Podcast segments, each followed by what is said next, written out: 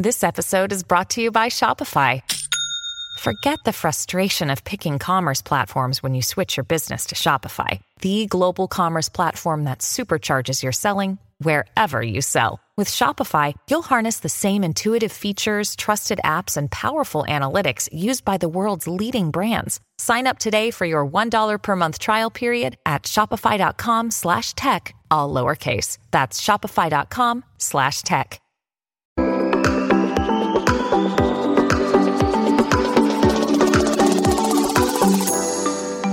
Hi everyone, welcome to the Value Inspiration Podcast. My name is Ton Dobbe and I'm the founder of Value Inspiration and the author of The Remarkable Effect. I'm creating a tribe of tech entrepreneurs that are on a mission to do something big and meaningful. I invite you to join the tribe as well, especially if you want to create change that matters and put your software business on momentum that you're proud of. The goal that I have with this podcast is twofold. Firstly, to inspire new forms of value creation by sharing compelling ideas and stories about the potential we can unlock when technology and people blend in the right way.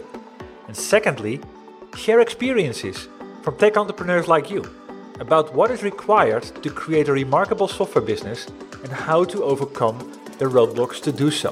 The guest on my podcast this week is Lucas Pedretti, co founder and CEO of Qymatix.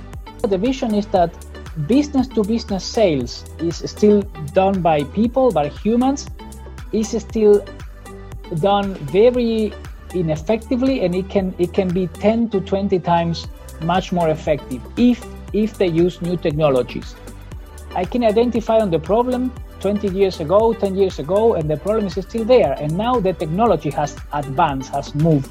My vision is to bring this technology to the people that are still yeah struggling in sales most of the critical, in our case, sales to sales negotiations are value driven, and you still need yeah. people to communicate with each other, to understand the need and the problem of each other. They are very, very ineffective.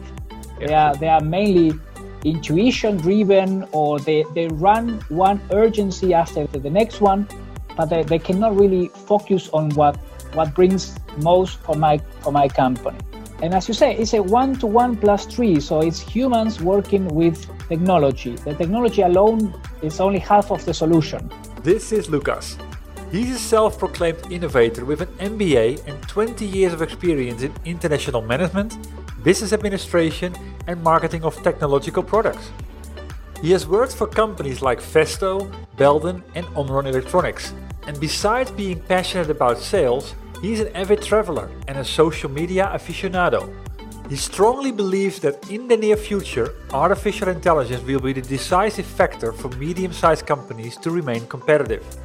And that put him on a mission to make a dent in the world, and specifically the world of B2B sales, by augmenting sales leaders around the world to sell more faster. And that triggered me, hence, I invited Lucas to my podcast we explore the sizable problem that many B2B sales leaders are struggling with and how this can be solved with technology in ways that provide exponential results. We discuss the role of AI to augment people and not to automate them out of a job.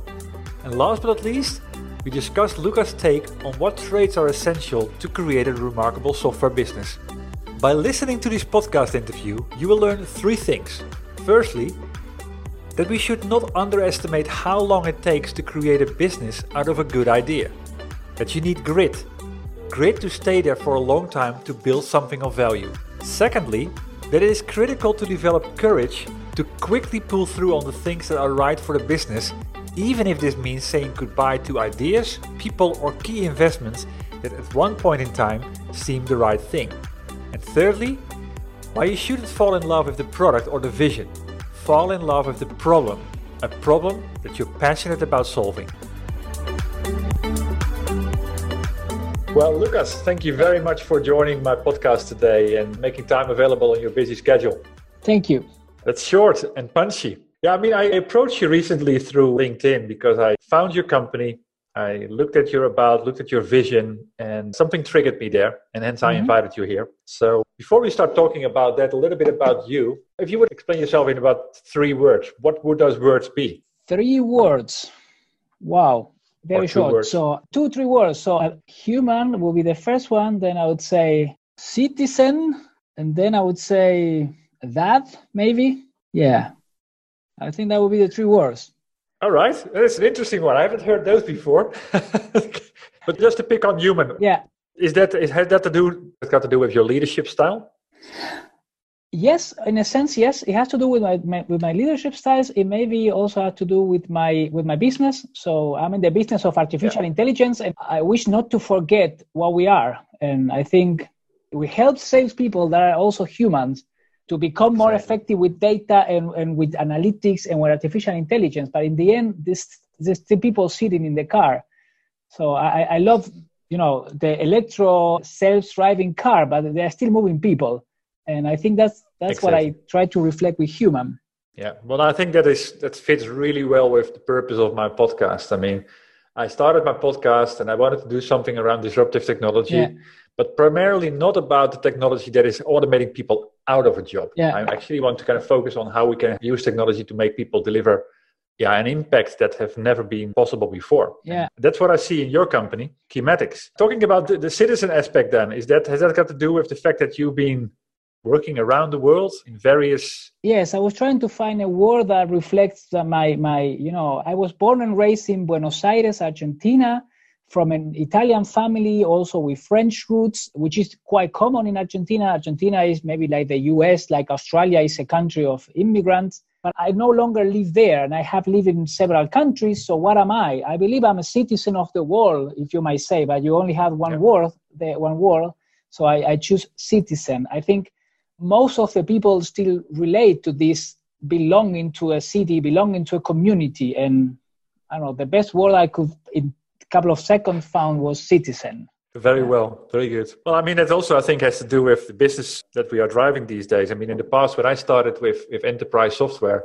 it was a company that did, did its thing in the Netherlands. And from what I can see now, that most companies today, when they start a business, because yeah. there is the internet, yeah you know we, we make things available globally yeah is that the same for for your company i think so yes i think you really touch on, on a good point on you know nowadays you can really do business everywhere really everywhere and, and you can get also vendors partners customers people from everywhere really True. But you still should not forget that you you go to your bakery to buy your croissants and you are still based here, right? It's like it's like I think our generation is, is still the one that can see that difference. That you should not, you know, leave.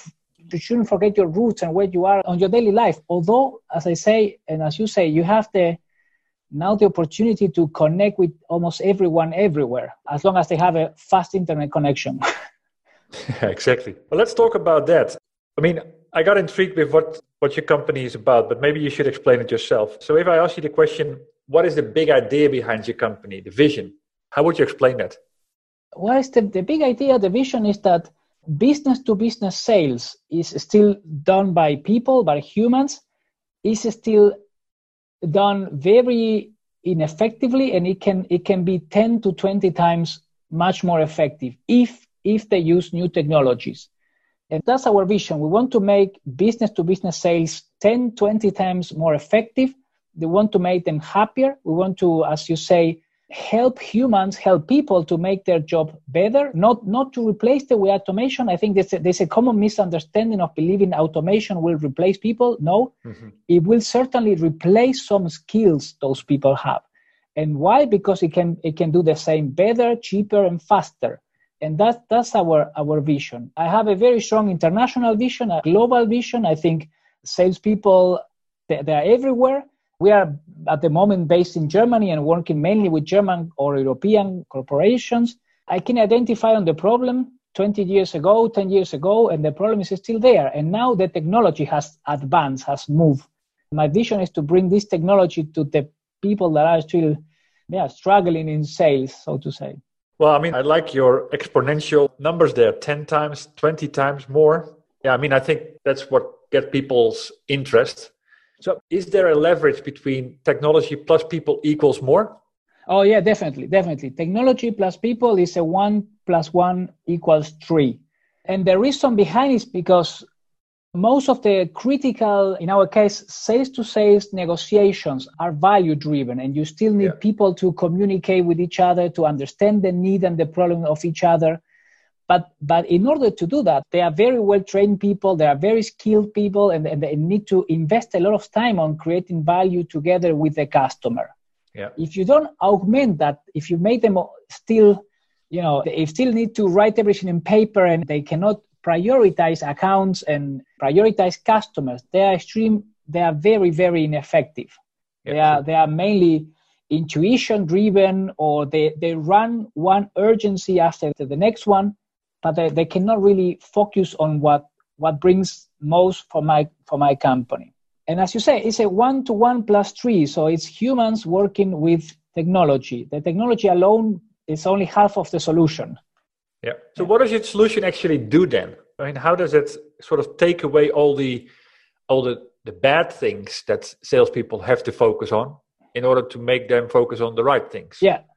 So we basically take ERP sales data, so enterprise sales data. We can combine that with CRM data, customer relationship management data.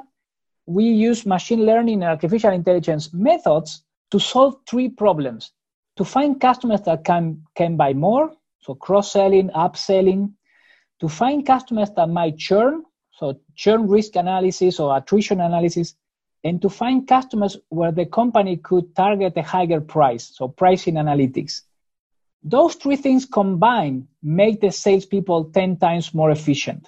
Yeah. And how does it actually look like? So we take the sales data, we put it through our tool, and then we operationalize this recommendation. So it's not a one-off in, in which you can see, okay, th- there is potential here. We help the sales people in their daily job to become more efficient.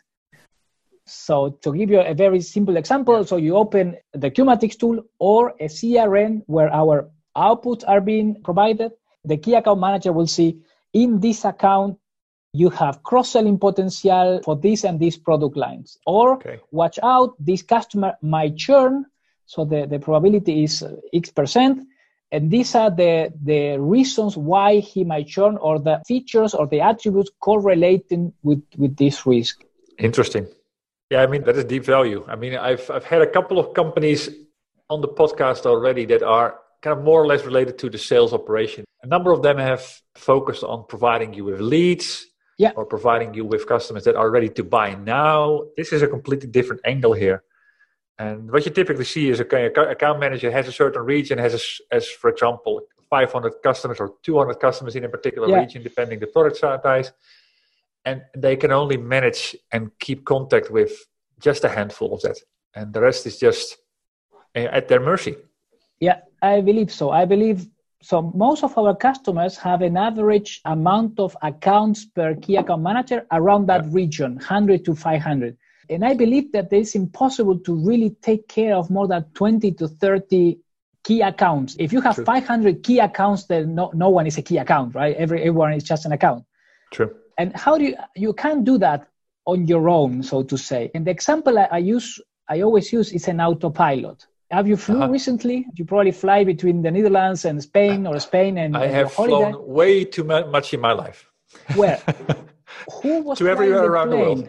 Who was flying the plane 95% of the time? Autopilot. An autopilot. It was a software, right? Yeah. The pilot is there to take care of the autopilot and to solve critical situations like starting or landing the plane. And by the way, many autopilots can already land a plane. True it is the same with our tool. So your your salespeople are still the pilots. They take the calls. They are the ones showing the face to the customer and explaining the value and developing value together. But they need an autopilot. It's impossible to fly over the Atlantic 14 hours, right? You need software, you need automation, and that's what we do. That's true. Yeah. It's a good analogy. Thank you. And one that people also are not afraid of hey, we put our lives in the hands of the software, you know, as you say, many, many times. It can also go wrong. Eh? From time to time, you hear really, yeah, sad stories about autopilots getting things wrong. Automation yeah. can also fail. However, there is no other way. There is no other way we can fly so much and connect the world physically if you don't have augmented systems and autopilots and algorithms helping us. Yeah, exactly, exactly. So what is always interesting to me, I mean, so when did you start this company, by the way? So I founded the company at the end of 2013.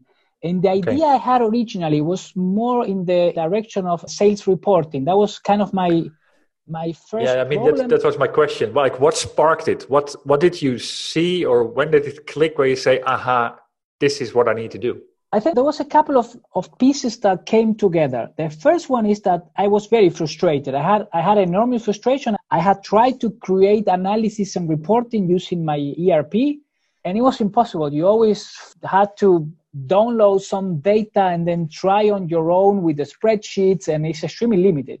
Yeah. One of my best friends, which is also one of my co-founder, is a physician. It's a, it's he studied physics, working for the Max Planck Institute, and he told me, you know, you're doing nonsense. There are already algorithms that can find what you're looking for, correlations, which customer can buy more, yeah, what are the products that have more potential, and yeah, there are already algorithms. Okay, so we tested some of these algorithms, and then I thought, how can I make this available to everyone or to every salespeople? And that's how the idea got sparked. I underestimated how difficult it is and how long it takes to create a business out of a good idea. I think the idea is again only half of the of the job. You need to make a business out of the idea. I think the idea is great. The business is is starting. Um, yeah. Yeah i mean that's a common one as well. I'm currently writing a book by the way that's called the remarkable effect and it's about the 10, the 10 traits of a remarkable software company. So we come back on that later on. So i mean that whole evolution from when you started end of 2013 back to yeah. where we are t- today end of two, 2019 it's six years ahead. Yeah. What do you believe were the sort of the biggest milestones or the decisive moments where you did the right thing and actually you got traction Oh, very interesting. So let, let me think about Qymatix for a moment, about our story. So we were selected as one of the most innovative startups in Europe twice by the European Commission. Hey. But we didn't have a business yet when that happened. So I think that's the moment where I started to realize the idea is resonating and I need to yeah. make a business out of this. Yeah. And we, we were finalists in the Heidelberg Innovation Forum in Heidelberg, uh, Smart Data, which is a, is a quite well known innovation forum in Germany and that that was the second point when I think people are, are start getting it.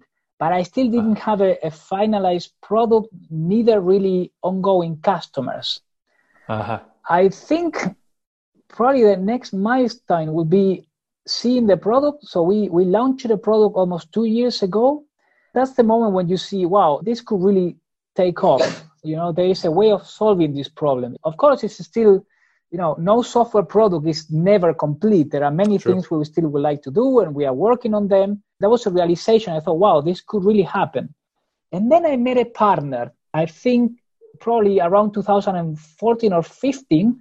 This partner is a sales consultant, and he saw a very trivial version of our tool and he got the vision right very quickly and that that also helped me to accelerate my my business development because we are acquiring customers together. Uh-huh. And it also was a validation. And maybe nowadays, how can I say, I get used to that kind of feedback. Oh, this is great. We need this. And if this work in our company, then we can achieve this kind of, but you know, at the beginning, it's really hard to, to keep your faith on your idea when you don't have this this daily feedback when True. it's only when it's only a vision only an idea. I actually wrote a blog about it ex- this this morning. Yeah really? Yeah yeah yeah yeah. It's i mean i spoke to another german ceo on tuesday yeah. Jonathan mall. He's the ceo of a company called neuroflash. And he actually made a very interesting remark saying it requires courage not to do things. And that has exactly to do with your point that you have a vision but until the vision has been realized, there yeah. are so many things that could derail it. And it takes the courage in order to say no to things, in order to keep uh, focus on, on that big belief.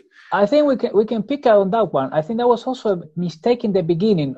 When you think your idea is taking off and you're, you're chasing every sub idea, yeah. right? And, and yeah. a lot of networking, getting to know very interesting people, but still not focusing on making from your vision a business.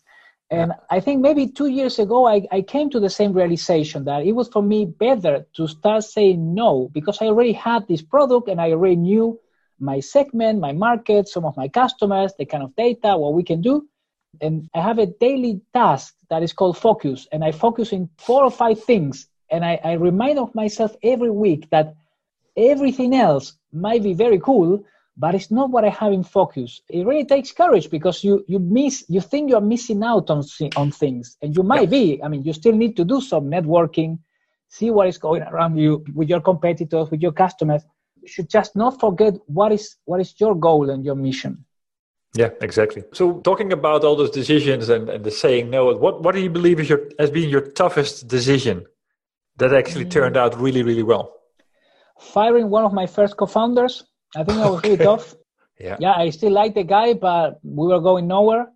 We had a very different vision of how the product should look like, whether it should be more services and which segment we should target. And I met him in one of these networking events, and there was a lot. There was a, there was a click in the beginning. Once we started working, and and it probably took me two years to realize he was not the right guy. And yeah.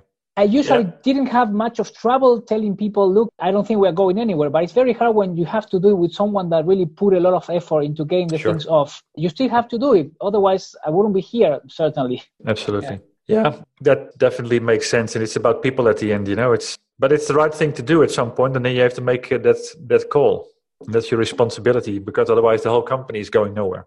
I think it was the right thing to do at that point, and in that context, yeah, I've seen that a lot. By the way, I'm active also in the startup scene here in my city, and I see a lot of startups really not getting anywhere because they don't have the courage to say, "Yeah, we, we don't belong together." You know.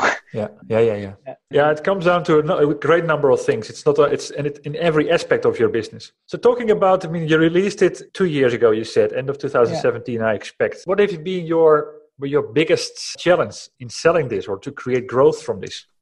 Well, resources is a big challenge. I believe I'm not the only startup in Germany that is really fighting to get resources. In mm-hmm. Germany, I also underestimated. So I work in, in international markets and business, and you tend to believe the world is the US, right? Everything is like like in San Francisco, and and if they say startup, then you get a million tomorrow, and it's not really like that. Especially not in Germany.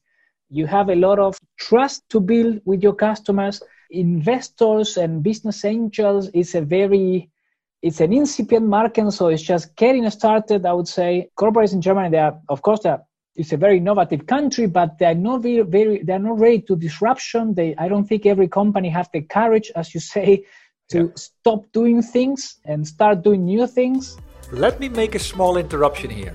Lucas just highlighted something that is essential to stay resourceful as a software business courage to stop doing things and to start doing new things. This is something I pay a lot of attention to in my book, The Remarkable Effect. It's a trait that remarkable software businesses manage to perfection. They score 5 out of 5. So, for those of you that want to know how your software business scores on each of the 10 traits of a remarkable software business, simply do the test. You can find it on valueinspiration.com slash remarkable index. Back to the interview and I think that's that's still our our biggest challenge. We could yeah. grow much faster if we had if we had more resources. And I've seen American companies that you think, eh, how can they be how can they be 200 people now? Well, because they got somewhere along the line they got the cash of the future. They got it today, and that's how they took off. Sometimes I work a lot a lot easier. The other thing I also discussed with another CEO that was on my podcast, he said, the moment you ha- you are rich, because you have that cash yeah. for the future, you also start to waste a lot because yeah, yeah, you yeah, suddenly yes. start start to spend on everything. The moment you get you're not so rich, you're more bootstrapped, you make much more you make better decisions. Yeah. And yeah. So it's it's sort of a balance I think you need to have here.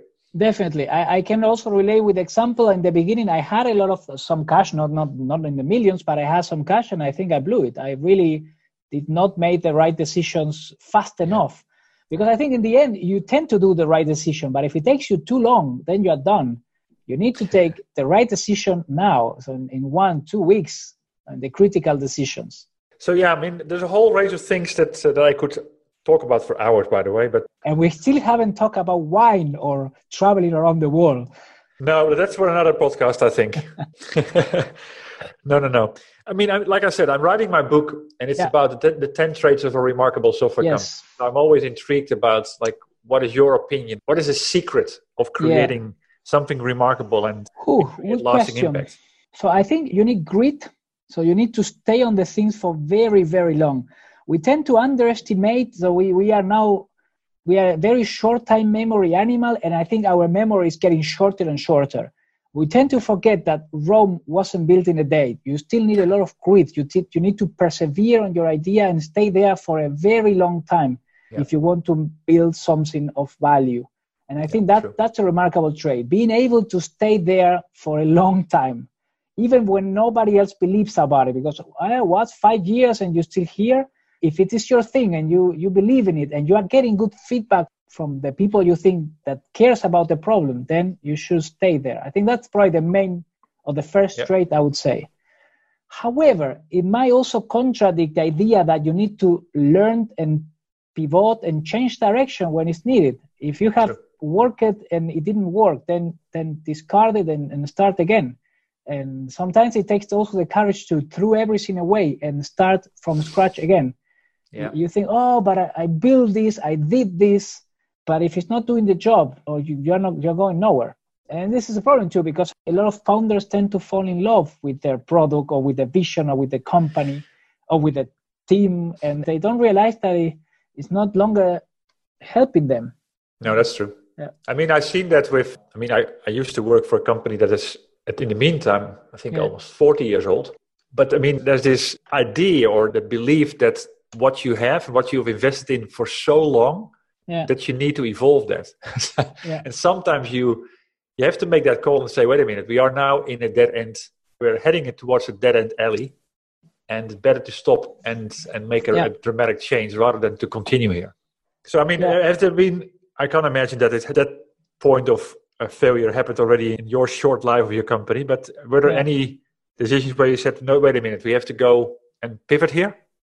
Main changes i cannot really relate to main to huge pivot changes that i would say we will change everything i think we're still very much on the business to business market helping yep. medium sized to big companies we are still talking about sales probably the biggest pivot we did is was stopping looking at data as an historic of historical value uh-huh. and maybe start thinking of data about a predictive value. So what you could do, what you could predict from of regarding the future using that That's data. Yeah. I think that was probably the one of the main realizations, and now we are we are really focusing a lot into trying to bring this idea to the mind of people deciding about this.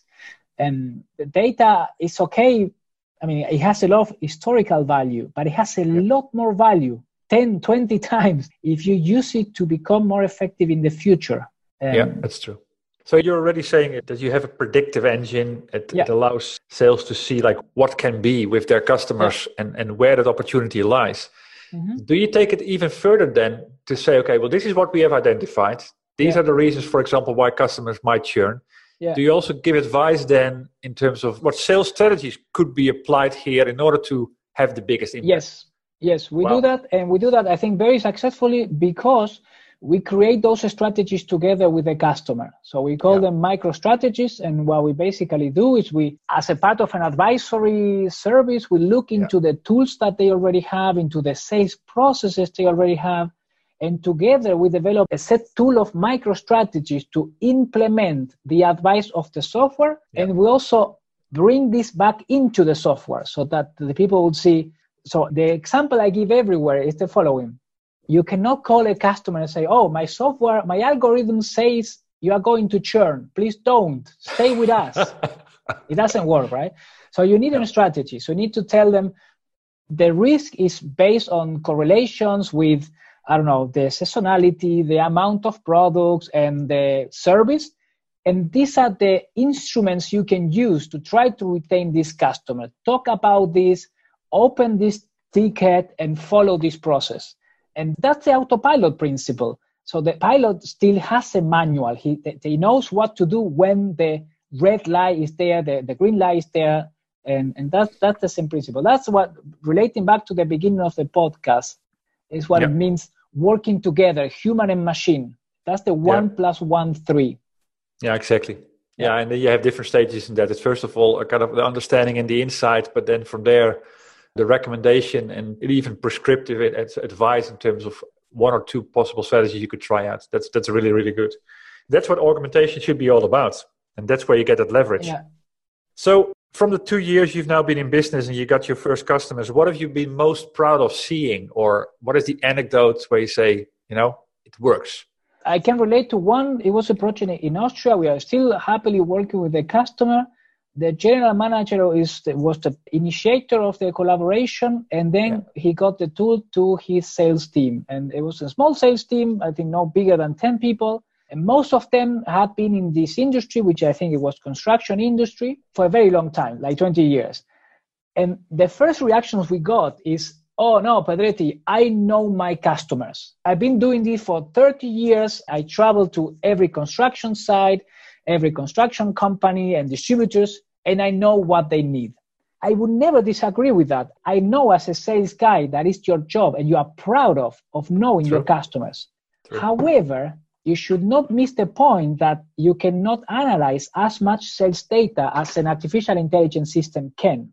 Uh-huh. And I was very happy when months later the same guy showed me how he was working with the tool, and he was really ma- making usage of the tool, saying, "Okay, yeah, I, I, took a look here, and the tool suggested that and that." So I was not sure. I went and checked around, and I finally closed a new sales based on on what the software told me he was still not really sure right about the algorithm but he was he was starting to fly in autopilot and i was i would think i was proud about it i'm, I'm still yeah. happy about that yeah exactly i mean I've, I've been thinking about it a couple of times during this call but you said you get your data from crm and from for example erp but it's all information about the past yeah what other sources do you follow and how can you actually yeah start to identify like what is going on in, in the mind of the customer yeah. So, by the way, do you have any other information about the future I don't know about? No. All the information you have is in the past. Everything True. is in the past. If you know something about the future, it's no longer a prediction. It's True. either because you're drunk or it's a prediction itself. But the way you define prediction is because the result lays in the future. Mm-hmm. And this mm-hmm. is a key misunderstanding. Many people think, oh, but why do you integrate data about the GDP of Russia in 2021. Yeah, you can do that, but it's still a prediction, right? And it has it has still a margin of error. It has still data sources. There is still a model behind it, and I think it's very bad for sales because you are doing a second-hand prediction. You are doing a prediction of a prediction with your data, and I think yeah. that's very bad. Uh-huh. We use the same principles but using data that is closer to you, your yep. sales data, right? And that's the reason why I believe our idea is much more effective than using data of a prediction of a prediction. However, yeah, why still a lot of salespeople use that GDP? Because you are safe. I've done it my, myself, right? You say, well, the IMF so is saying there will be a recession in the US, 5% less, or we will sell only 5%. And okay, well, claps to everyone as a prediction, it can be very, very bad, very inaccurate, yep. and it can still be quite expensive because you need to get the data, you put it into some sort of spreadsheet, you make some pivots, some modeling, yep. you do manual, and, and it's no way you can check if that was right or wrong. And all these predictions are usually quite wrong, say 50% of the time and it could even be just prediction. Yeah, it could even be that because of a particular recession coming, that you're actually going to thrive yourself because you have the antidote for that. So it's exactly. Yeah. First, yeah. I read in a book or an article recently. I think it was the International Monetary Fund found that he has a very well-paid doctors and doctors in predictions and analysis, and they still cannot get right 50% of their predictions. So 50% yeah. of the times they are outside of range of error. And yeah. the reason is not because they are bad, it's because it's very hard to predict something as complex as the economy. Yeah, that's true. Maybe another another reasons as bias or they are very optimistic, whatever. The same about the weather, right? You, you still use your weather app in your phone, but it's still a prediction, and it's very hard to predict the weather. However, we are getting better and better. We have more technology, we have yeah. more data, and if you predict the weather for the next couple of hours, it's usually quite good. And it's the same principle for any other kind of prediction. If you want to predict your own sales, so use your own data. Yeah. Yeah. No, I mean, the reason why I was asking it, for example, one of the companies I interviewed was First, headed up by Mike Schneider. And they are creating a tool that helps real estate agents sell yeah. more. But they get a lot of their data from outside of those systems. So the real estate agent has a CRM and maybe yeah. also has sales tools and all kind of stuff, but they get a lot of their data from what is what the customers are doing themselves. Yeah. You know, they get a, a raise, they get yeah. a third child, so they need they need to buy another house. That type of insight, of course, is also ideal for AI. That didn't contradict my example. The point is, True. It's yeah, it's happening. It happens. use data that is close to your goal. True. If your goal is predicting whether a family will buy a house, then you need information about that family. For example, exactly. how many kids they have, how much yeah. they earn, where do they live now, and things like that. True. And we do the same for sales. So if yeah. you're trying to predict based on your current customer base, what they can buy, who might churn, which prices they can pay, then start at least start using that data. Yeah. I'm not saying you might not need another external source of data. For example, in retail, that you can say, sure. okay, let's use weather data or economic activity of a small region, so very granular data, and you can yeah. still do that. But the first point is use the data that you already have and that is sure. closer to your to your prediction goal. Yeah. Yeah. Yeah, one of my other podcast guests was talking always about I mean all these systems are actually that holds the water, but no one does anything with the water. And yeah. here in this case you start to use that water as fuel for something better. That's fascinating. So let me see from the lessons that you've learned in sales, being an entrepreneur, starting your own company, and being where you are today with Qymatix, yeah, what would be an advice you would give other yeah entrepreneurs or to be entrepreneurs to do different or or better? What I'm hearing a lot, and I, I couldn't agree more, is you, you should have some passion about the problem because it will take you a very long time to take the business off so if you don't believe in what you're doing, then do something else. You know, you will you will spend your time and the time of a lot of people and probably a lot of money in doing something you don't believe in. So you definitely should find something you would like to solve and you are passionate about solving. And that was for me sales, right? And for other people it could be other things. Yeah. And the second advice I think you make a right, right, right point here. And I'm glad you, you, you said, you articulated it correctly. It's not about passion for the product, it's passion for the problem. Yeah, that's yeah, the thank essence. you for thank you for picking that up you know i haven't i haven't thought about that but you're right yeah it's not about the product it's not about your idea or about your business it's about you know there is a problem and there is a lot of people that have that problem exactly and you can create a solution that will help them it will be of value and so go in that direction and if you yeah. don't feel that in the beginning then maybe do something else because it will be, it, it's hard really to get to get a company and a product started and the good news is that it might be getting easier and easier because of software, of infrastructure, of the internet, and all the ways of communication. It still needs a committed, passionate entrepreneur. Yeah, exactly. Correct. And the moment you start, you understand what business you are really in. I mean, I've written about it many times. You know, you're not in the business of creating a sales automation tool or an AI yeah. for sales. You're in the business of solving that problem that sales yeah. are not able to sell 20 times more. That's what you're in business about. And, and at the moment, of course, it could be that the solution that you're currently creating is the most obvious way of solving that. Yeah. But next year or two years, two years down the road, it could be something completely different, and that allows you to pivot. Yeah. To move on with that. Very interesting. So, what is next for you? What is your your greatest aspiration for the next 12 to 24 months? So my greatest aspiration, and I probably go back to that that short list of focus ideas. I want to make my current customers extremely happy. So I try to under promise, and now is the time to over deliver. And to some of to some extent, we have already over delivered, and they gave us a very good feedback. I want to make sure they are extremely happy. There always more, and that also requires stretching my attention and my time. So that's that's probably my biggest challenge for the next couple of months getting the solution to more salespeople, I found it sad that there are still salespeople struggling out there that could be happy with our solution, but it takes time. You know, change requires that you know that there is a problem and you know yeah. that there is a solution. And that I think is the second biggest challenge. Really reaching more people, more safe people. I hope your postcard also help me to tell them, look, there is another way. You know, you don't need to yeah, struggle. there is yeah, a solution already for that. That's for true. that problem.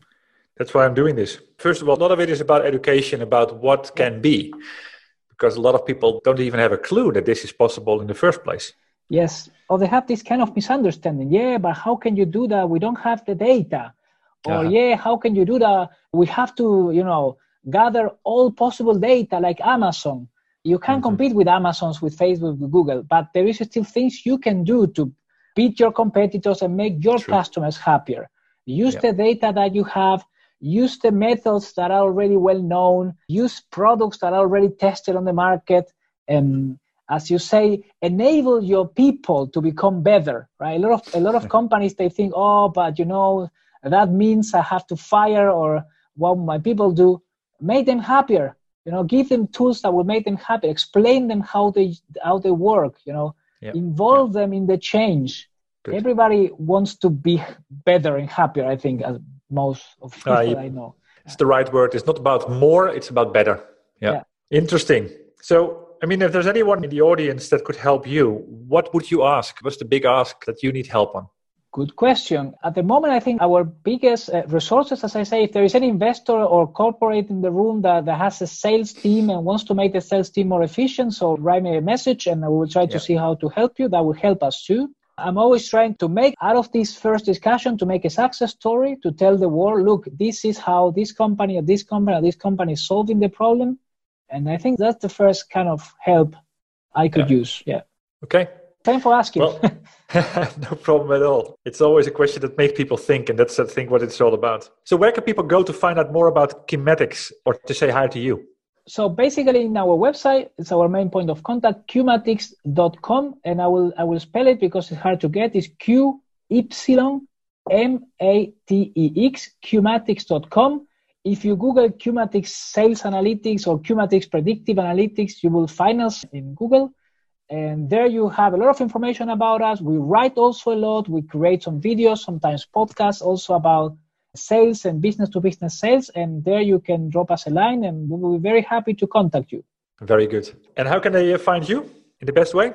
Also per email. So write into lucas.pedretti. I have to spell Pedretti, P E D R E T T I, at qymatix.com.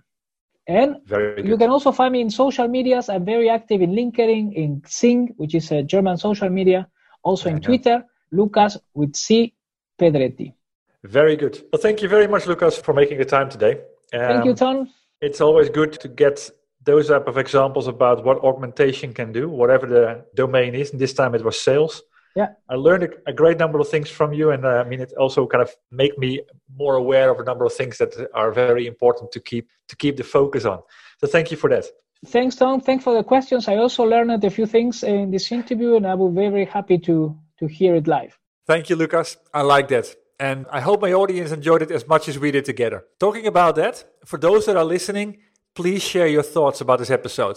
I really uh, look forward to your feedback. And if you like it, if you feel inspired by this podcast, please share it with other tech entrepreneurs on a mission that you have in your network.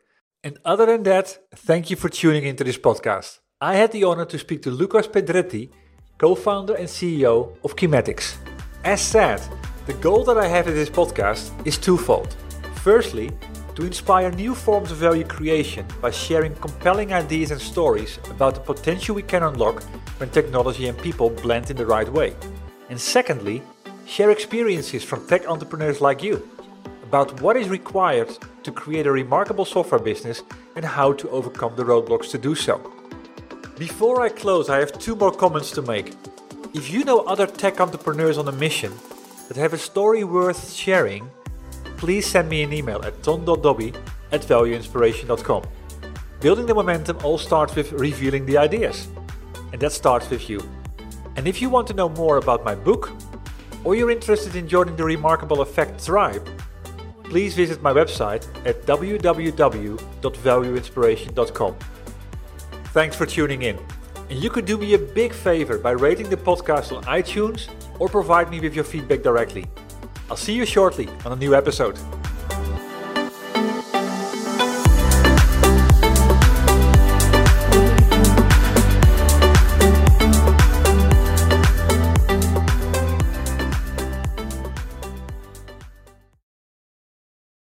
The world's best known investor and Wall Street expert Warren Buffett once said, Wall Street is the only place that people ride to in a Rolls Royce to get advice from those who take the subway. Mr. Buffett's quote is remarkably accurate, but how many people would rather receive advice from him than someone simply guessing? Welcome to Buy, Hold, Sell, your single source for Wall Street knowledge and profitable guidance. Please join me, Todd Schoenberger, and fellow trader Tobin Smith, as well as host Veronica Dudo, for a podcast known to move the needle for investors. Tobin and I are seasoned Wall Street executives with deep investment experience, and we are prepared to share our advice to those who choose to listen. Download Buy, Hold, Sell today on the Evergreen Podcast Network or your favorite podcast channel.